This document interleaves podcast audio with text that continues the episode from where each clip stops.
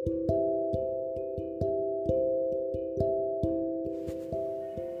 Bapak Ibu Saudara yang terkasih dalam nama Tuhan Yesus.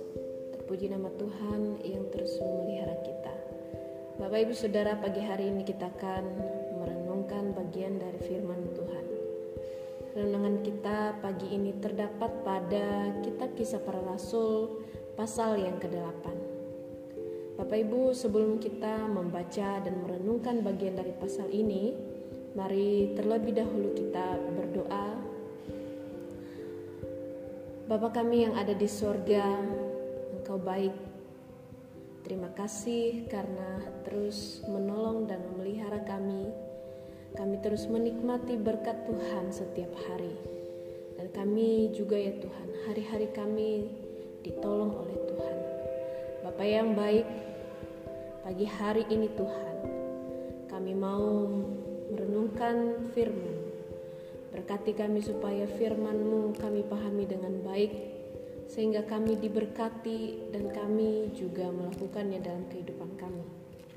Demi nama Tuhan Yesus kami taklukkan hati dan pikiran kami di bawah kebenaran firman-Mu. Dalam nama Tuhan Yesus kami berdoa. Amin.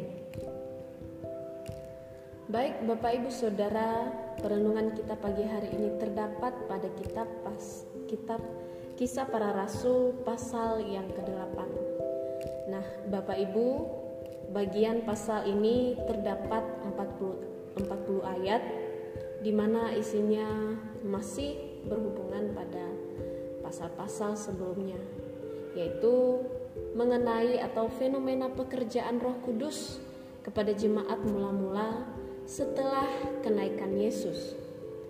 Bapak Ibu Saudara, kalau kita membaca ayat 1 dari pasal 8 ini, kita akan melihat ya bahwa di sana dikatakan Saulus juga setuju bahwa Stefanus mati dibunuh.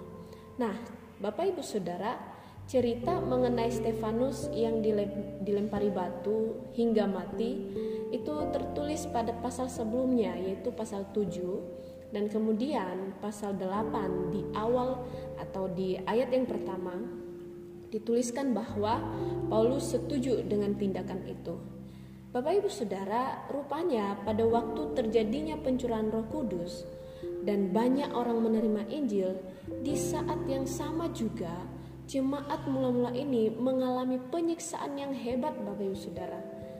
Dalam ayat 3 di sana dikatakan bahwa Saulus ya Bapak Ibu sebelum bertobat berusaha membinasakan orang-orang percaya itu Bapak Ibu Saudara. Ya kita mengetahui bersama Bapak Ibu bagaimana uh, kegigihan Paulus dalam membinasakan orang-orang percaya. Ya sampai dia meminta surat untuk membinasakan orang-orang percaya. Dan pada akhirnya Bapak Ibu Saudara Tuhan menangkap dia. Nah, Bapak Ibu Saudara, namun meskipun dianiaya mereka yaitu orang-orang percaya yang telah menerima Kristus, menerima Injil, mereka tidak menyerah dengan iman mereka Bapak Ibu Saudara. Bahkan dalam ayat 4 dikatakan bahwa orang-orang yang tersebar menjelajah seluruh negeri itu. Mereka memberitakan Injil Bapak Ibu. Sangat luar biasa ya Bapak Ibu Saudara kuasa Allah terjadi. Orang-orang percaya dalam masa-masa mereka dianiaya, mereka tidak mudah menyerah. Bapak Ibu Saudara, kalau kita kembali ya melihat ya, mengingat kembali bagaimana uh, orang-orang percaya mengalami penyiksaan itu sangat berat Bapak Ibu Saudara, tetapi mereka sangat uh, teguh dalam iman mereka. Mereka tidak digoyahkan meskipun mereka harus mati Ibu Saudara demi Injil. Oleh karena orang-orang yang telah menerima kuasa Roh Kudus, mereka melayani Tuhan dengan penuh kuasa, Ibu Saudara. Mereka memberitakan Injil penuh dengan kuasa. Ada banyak mujizat terjadi Bapak Ibu Saudara dalam ayat-ayat yang kalau kita baca dari ayat 1 sampai 40 ini, kita akan menemukan bagaimana mujizat demi mujizat terjadi dalam uh, pemberitaan Injil Bapak Ibu Saudara. Banyak mujizat Bapak Ibu Saudara terjadi. Ada uh, dikatakan di sana ada yang orang yang kerasukan roh dan kemudian dibebaskan dan lain sebagainya.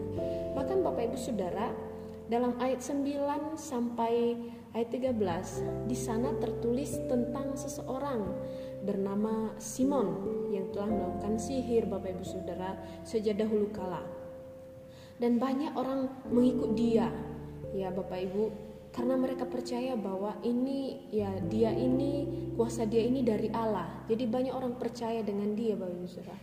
Namun Bapak Ibu waktu uh, Filipus datang ke sana justru dia berbalik. Dia menerima Injil bahkan juga para pengikutnya Bapak Ibu Saudara. Meskipun nanti pada uh, cerita-cerita selanjutnya di sepertinya si Filipus ini hanya uh, si Simon ini hanya penasaran ya dengan kuasa Allah. Dia berniat untuk membeli kuasa yang digunakan oleh uh, para murid yang memberitakan Injil Bapak Ibu Saudara. Nah, tidak hanya itu Bapak Ibu dalam ayat 27 hingga 40 juga diceritakan tentang seorang sida-sida pembesar dari Ethiopia yang menerima Injil dan dibaptis Bapak Ibu. Nah, Bapak Ibu Saudara, baik dalam kisah ini, dalam pasal ini maupun dalam kisah-kisah sebelumnya ya yang sudah kita dengarkan dalam renungan sebelumnya bahwa kuasa Tuhan itu terjadi bagi orang-orang percaya Bapak Ibu. Ya, Bapak Ibu dari kisah ini kita bisa melihat bagaimana secara khusus dalam kisah ini kita bisa melihat bagaimana pekerjaan Tuhan yang luar biasa dalam kehidupan orang-orang percaya.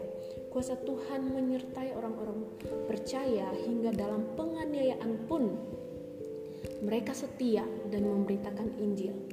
Kuasa Tuhan, Bapak Ibu Saudara, bukan untuk dipertontonkan, melainkan demi kebutuhan orang percaya dan Injil itu sendiri.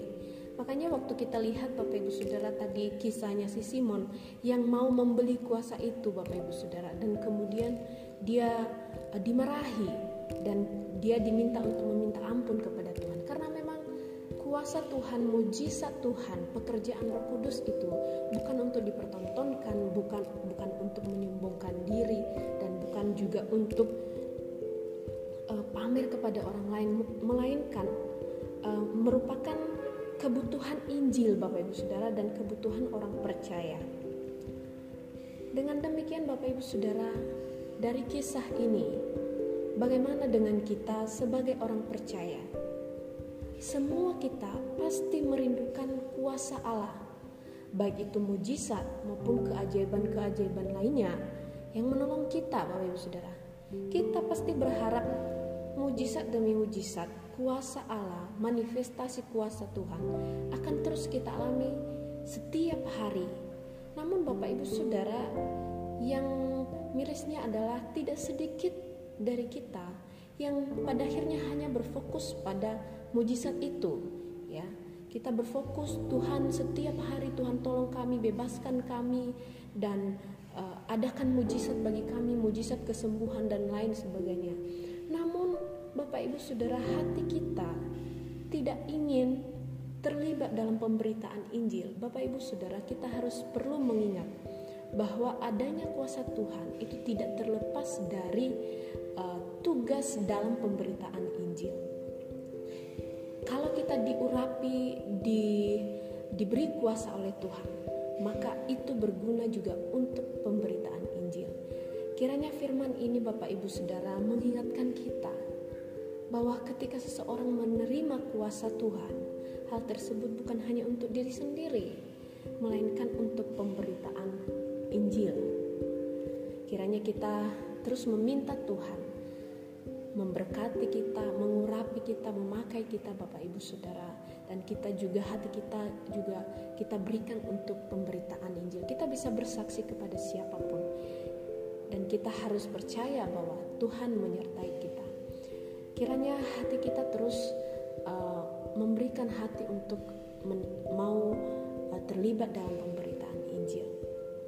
Bapak Ibu Saudara, kiranya juga kita sebagai orang percaya kita meminta kuasa Tuhan karena kuasa itu akan uh, meneguhkan kita, akan menguatkan kita, memampukan kita untuk bertahan uh, di dalam iman Bapak Ibu Saudara. Demikian renungan firman kepada kita pagi hari ini. Kiranya kita terus mengalami kuasa Tuhan dalam kehidupan kita. Mari kita berdoa. Kami bersyukur ya Tuhan karena firman-Mu telah kami dengar pagi hari ini.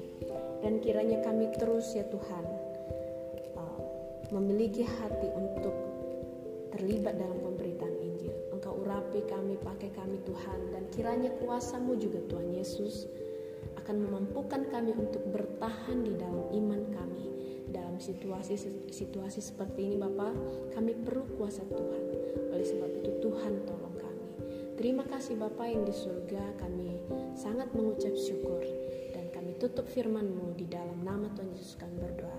Amin.